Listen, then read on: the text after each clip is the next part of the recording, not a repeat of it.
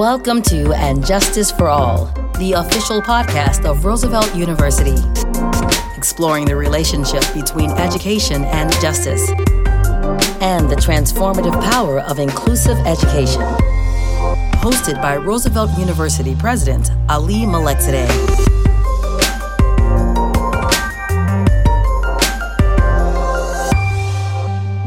Two U.S. presidents, Jimi Hendrix, Frank Sinatra, and hundreds more have graced the Auditorium Theater's stage. On graduation day, commencement speaker Anthony Rodriguez joins them with his official send off to his classmates. Back in 2010, Anthony started his career with the Chicago Public Schools as a substitute bus aide. And In 2021, armed with his Roosevelt University degree, he will assume a new role in his field of special education. Anthony and I talked about his path to graduation, the challenges of distance learning, and his love of stand up comedy. Congratulations on your well earned degree, Anthony, and I hope all of you will enjoy our conversation.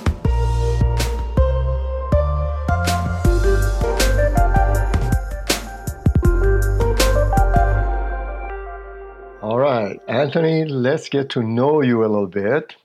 Where are you from? What was your background before coming to Roosevelt?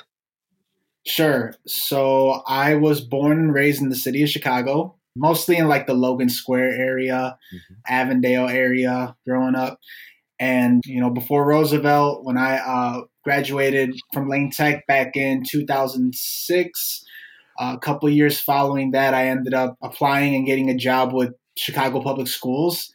And I originally started as a substitute, CWA, which is a position that no longer exists. But basically, what we do is we assist uh, students in the classroom as well as assist them on transportation to and from school. So I've just, I mean, I've been in all things kids, all things, you know, school, anything that has to do with education has pretty much been the journey or the direction that I've been moving in. I will say that after uh, high school, my original intent was to be an engineer, and here I am now uh, pursuing a completely different major. hey, you know, uh, that's the way it goes. Life is not a straight line for for most of us. Now, you earn your associate degree from Wilbur Wright College, and then to classes another another university before coming to Roosevelt. So why Roosevelt then? Why us? So, I mean, I'll, I'll be perfectly honest. I started my college education around the age of 22. So that was 11 years ago. And once I kind of reached the point where I couldn't go any further as far as taking classes that would transfer over into me becoming a teacher, then I just kind of had to step back and reevaluate what are my options. Because at this point, I kind of, you know, said that I wasn't going back into engineering. So I took classes at Northeastern. I took classes at Wright. I took classes at Harold Washington. Many of the city colleges of Chicago, mm-hmm. uh, the professors are all online. So I was just kind of involved, you know, in that regard. And once I completed uh, my associate's degree, I started to look into other programs, and every program for education or for teaching could only take place during the day. Now that's a challenge because, as I mentioned before, I've worked for CPS, and basically I had to make the decision between work and school, even though they are completely related. So the door was closing. I'll be honest, and and you know I was ready to just kind of go in a different direction, but then I got an email. I think it was in May of 2019 and this is when I heard about the residency program at Roosevelt, the um, CPS AA to BA program. And, you know, when I first looked at it, you know, it was, it almost seemed too good to be true.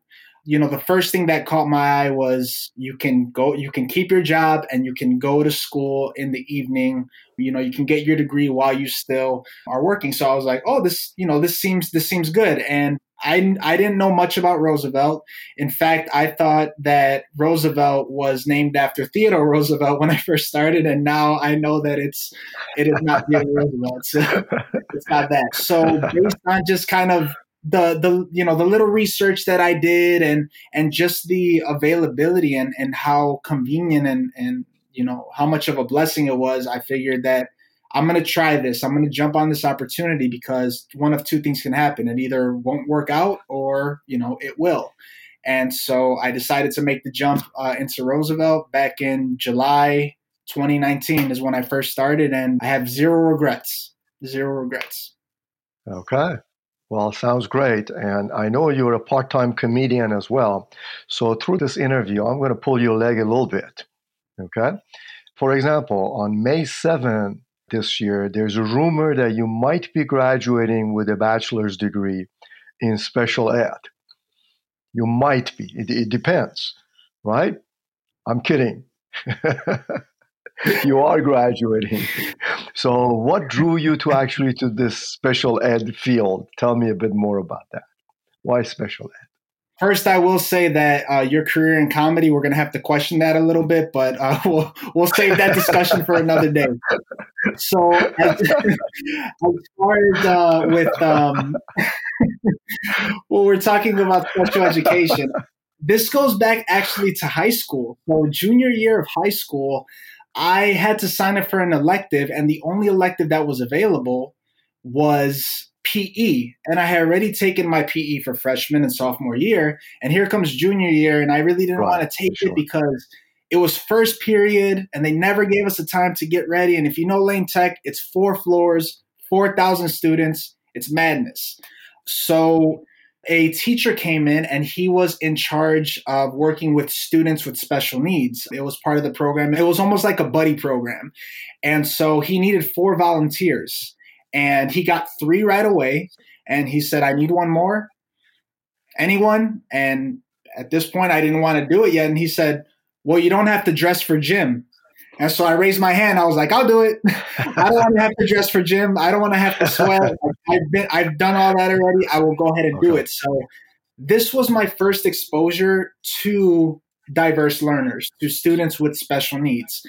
And I got to be honest, it was very humbling. It was, you know, because I always tell people that if I ask 10 people on the street what they think a disability is, chances are I'm going to get 10 different answers.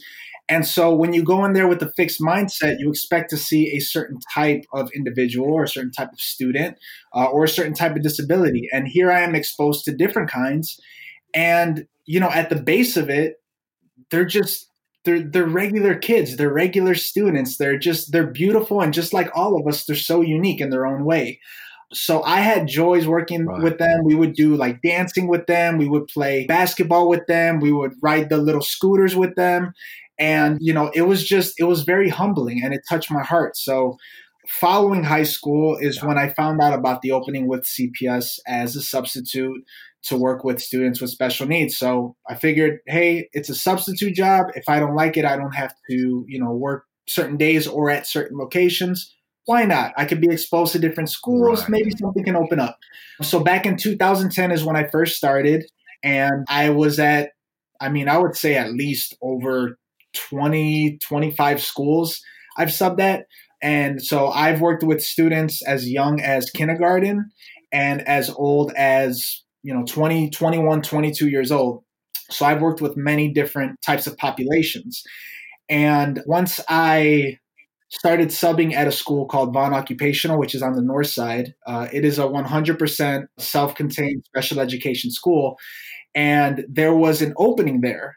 And so I fell in love with everything about that school. The students were great. The dream and the mission that they had is something that I, I, I respected and something that I want to be a part of.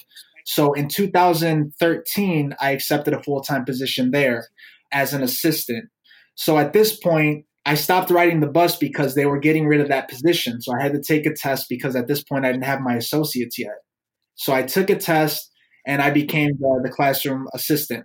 So I was there for you know seven eight years and and every year was just a new learning experience i would learn you know about new students and i would learn about different programs and it, it helped add to my my understanding my education and what i believe as an educator so you know that yeah. interacting with all these students it just kind of it, it made being a, a teacher that calling or it made it feel like the right thing to do. So because of that experience, I decided to pursue a career in, in special education. Yeah. No, it is a calling, absolutely, and especially in special ed. You know, dealing with special needs students, it's, it's, a, it's, it's a gift, but it also skills as well that you need to learn. So through this experience that you had, obviously you learn, but also with their faculty at Roosevelt, who had impact on your education as well? Absolutely not. Um, I mean, absolutely. I'm sorry. and I mean, I, I, wish that I could list all of the teachers, all of the faculty, and all the staff that that made a difference. But I'm pretty sure it would be like the mm-hmm. Oscars, and they would start playing the music. So I just will say that pretty much every educator that I've had at Roosevelt has been fantastic in in different ways. Whether it's people who I respect for the knowledge that they bring and the pedagogy, or, you know, with this past year and what's going on with the pandemic, I really feel that treating us like humans takes priority over everything. And that's what the professors at Roosevelt did is, you know, academics, it didn't really take a backseat, but it went to the passenger seat because they were so concerned about our well-being. And so that meant a lot because you know, I've never had an experience at any school to where it was uh, truly student centered. I've had I've been at places where it's been completely teacher centered. You know, you have lecture, you have direct instruction. There's no relationship built, but at this school, I'd say I built relationships with just about every educator. And I I will though give a shout out to Miss Castillo, Lily, who has been amazing at supporting myself and the members of my cohort throughout this whole process. She's been easy to speak with. She's been very transparent and very helpful. So it's been a very pleasant experience overall. And, you know, I'll, I'll have memories yeah. uh, that I can just carry on with me for years to come. Yeah, that's wonderful. Now, of course, this was a challenging year, and you know, special ed students had to be doing distance learning so, what have you learned in that process from your students and dealing with your students in terms of challenges? Right. So, I think that, you know, not only speaking about the students, all of us, we've just experienced, you know, something that we didn't prepare for. And with students, with, with the younger population and with the diverse learning population, remote learning is is very challenging. It's something that's not preferred and it's something that we didn't really have a plan for. So when I approach teaching in this regard, the first thing that I want to do is what teachers at Roosevelt or professors at Roosevelt did with me and they treat us like humans first. Because right now what's more important than anything is the social emotional beings of all of our students because they are facing things at home or in their environment that are things that you know we can be unaware of or things that we cannot control. I mean i work with the seventh grade class and we have students who will post questions and if they unmute themselves or if they want to speak you just hear calamity in the background noise babies crying you know there's there's just so much going on so i have to think if i was in that situation how am i able to focus how am i able to focus on my academics and so I make sure to prioritize that first, always checking in with students, seeing how they're doing. Because with grades and with academics, I'm going to get them there. If you're a good educator, you're going to get them there. But it's important to bridge that connection and to treat them as human beings. And I will say that the kids are very excited to be back in the building. I'm very excited to be back in the building. I have not met any of the students in person because I've still been working remote with the exception of these past two days that we've had no students. So most of what I see are avatars or students with face masks, but I was able to build relationships with them. And and so it's it's been great and it's it's just it's been exciting. So when I think that we're already in April and the students still seem you know, more engaged than we would think they are, then I look at that as a success because the kids are laughing every day, they're making jokes, and they're still actively participating. So, yes, it has its challenges, but I'm doing what I can. We're all doing what we can. And we realize there's not a perfect way of doing something. It's going to take trial and error, but as long as you put your heart into it, then hey, we'll see what comes out and we'll, fi- we'll figure it out, right? We will all figure it out together. Yeah. That's wonderful. That's a great approach. Now, you know, next year you will be employed full time as special ed teacher at Marine Leadership Academy. Tell me what you intend to accomplish in that position going forward. Sure. So I would just want to bring my 11 years of experience into the classroom to support all learners of all abilities, whether it is in a setting that is considered inclusion, where we have students with special needs with students in general education, or if we have students who are in a separate setting because they need more support. So the goal is just to give them an effective education to ensure that equity is there and to make learning fun. Because, you know, I, I will say that a teacher at times can make you or break you.